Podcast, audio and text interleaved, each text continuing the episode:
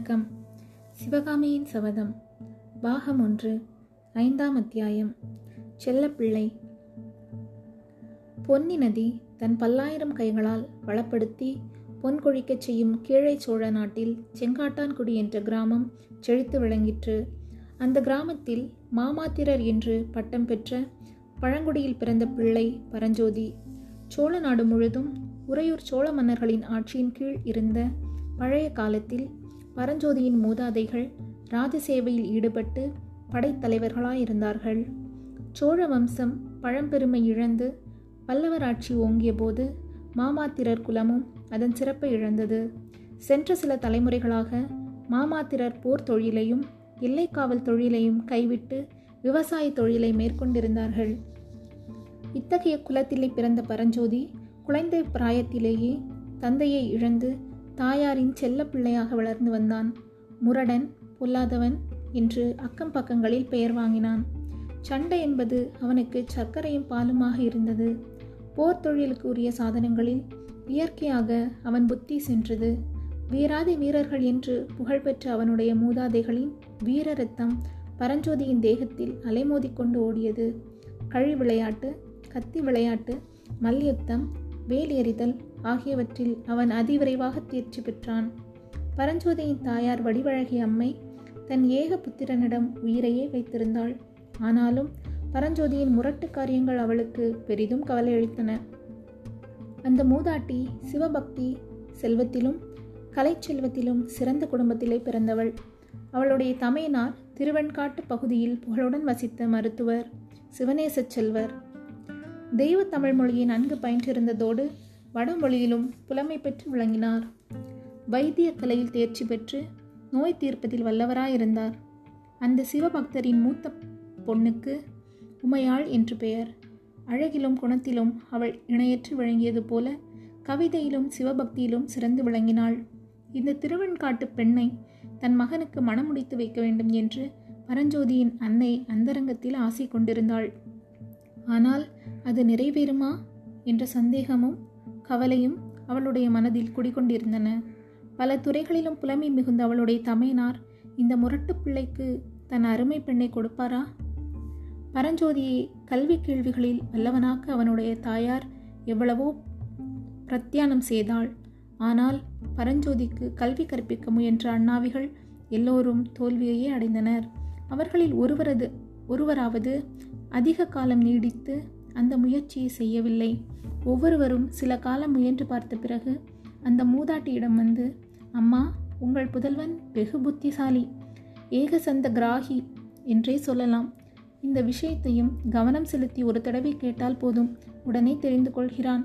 ஆனால் அந்த ஒரு தடவை அவனை கவனித்து கேட்கும்படி செய்வதற்குள்ளே எங்கள் பிராணன் போய்விடுகிறது. அவனுக்கு பாடம் சொல்லிக் கொடுக்கும் சக்தி எங்களுக்கு இல்லை என்று சொல்லிவிட்டு போனார்கள். இரண்டூர் அண்ணாவிமார் பரஞ்சோதி விஷயத்தில் தண்ட உபாயத்தை கையாள பார்த்தார்கள். அதன் பயனாக அவர்கள் அவனுடைய தாயாரிடம் சொல்லிக் கொள்ளாமலேயே ஊரை விட்டு போகும்படி நேர்ந்துவிட்டது இதனால் எல்லாம் பரஞ்சோதியின் தாய் மிகவும் கவலை கொண்டிருந்தாள்.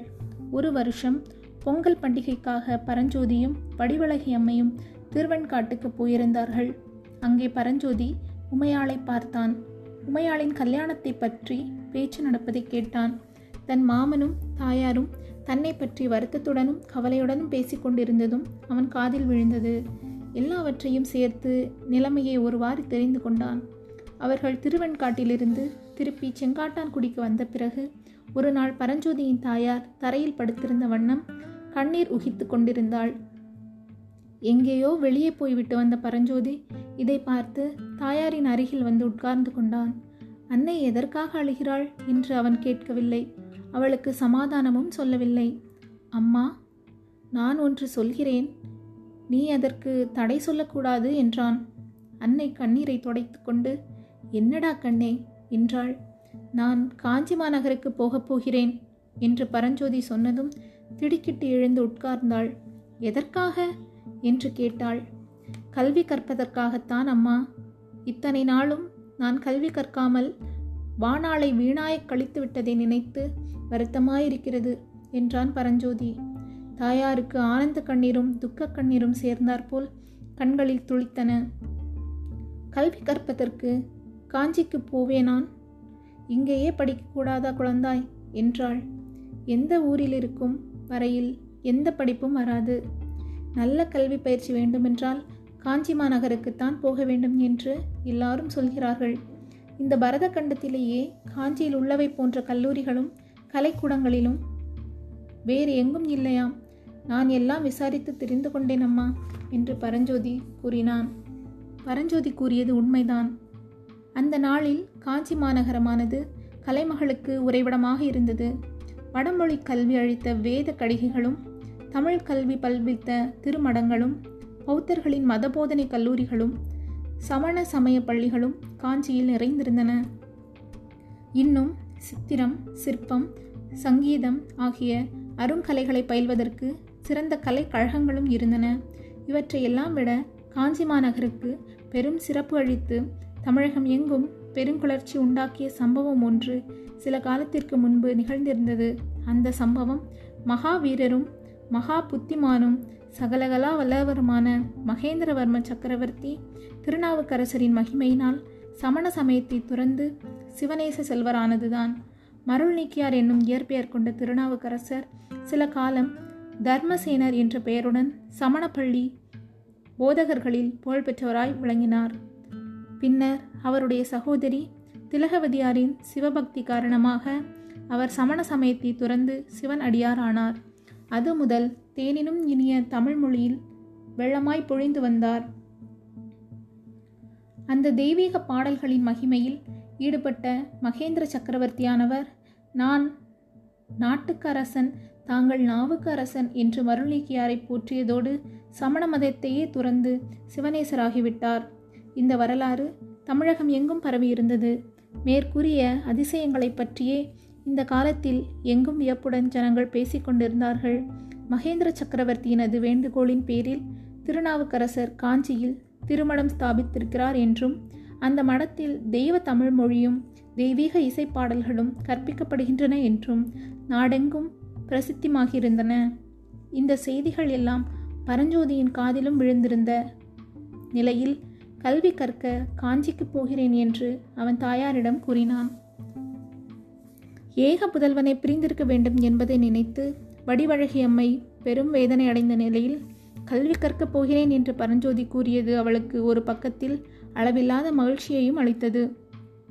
தாயாரின் சம்மதத்தை தெரிந்து கொண்ட பரஞ்சோதி அம்மா நீ மாமாவிடம் சொல்லி நான் கல்வி கற்று திரும்பி வரும் வரையில் உமையாளுக்கு கல்யாணம் செய்யாமல் பார்த்து கொள்ள வேண்டும் என்று கூறியபோது மகனுடைய மனநிலையை அறிந்து கொண்டு அன்னை மீண்டும் ஆனந்த கண்ணீர் வடித்தாள். பரஞ்சோதியின் தீர்மானத்தை அறிந்து அவனுடைய மாமனும் அளவற்ற மகிழ்ச்சி அடைந்தார்.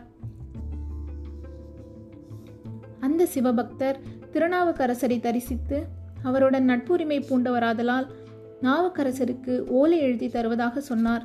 தமிழ் கல்வியோடு ஏதேனும் ஒரு கலையையும் அவன் கற்று வர வேண்டும் என்றும் இதன் பொருட்டு தம்முடைய பழைய சிநேகிதரான ஆயனருக்கு ஓலை தருவதாகவும் கூறினார். பரஞ்சோதியின் மனநிலையை அறிந்து கொண்டு அவன் கல்வி பயின்று திரும்பியதும் உமையாளை அவனுக்கே மனம் செய்து தருவதாகவும் உறுதி கூறினார்.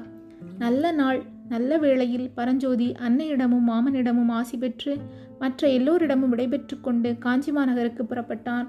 புறப்படும்போது கடைசியாக அவனுடைய மாமன் கூறிய புத்திமதி என்னவென்றால் அப்பா பரஞ்சோதி தூர வழி போகும்போது கையில் வேலுடன் நீ புறப்படுவது நியாயம்தான். ஆனால் வழி பிரயாணத்திற்கு மட்டும் வேலை துணையாக வைத்துக்கொள். காஞ்சி மாநகரை அடைந்ததும் வேலை தலையை சுற்றி எரிந்துவிடு. அப்புறம் கல்வி கற்பதிலேயே முழு கவனத்தையும் செலுத்து என்பதுதான். இத்துடன் ஐந்தாம் அத்தியாயம் நிறைவடைந்தது.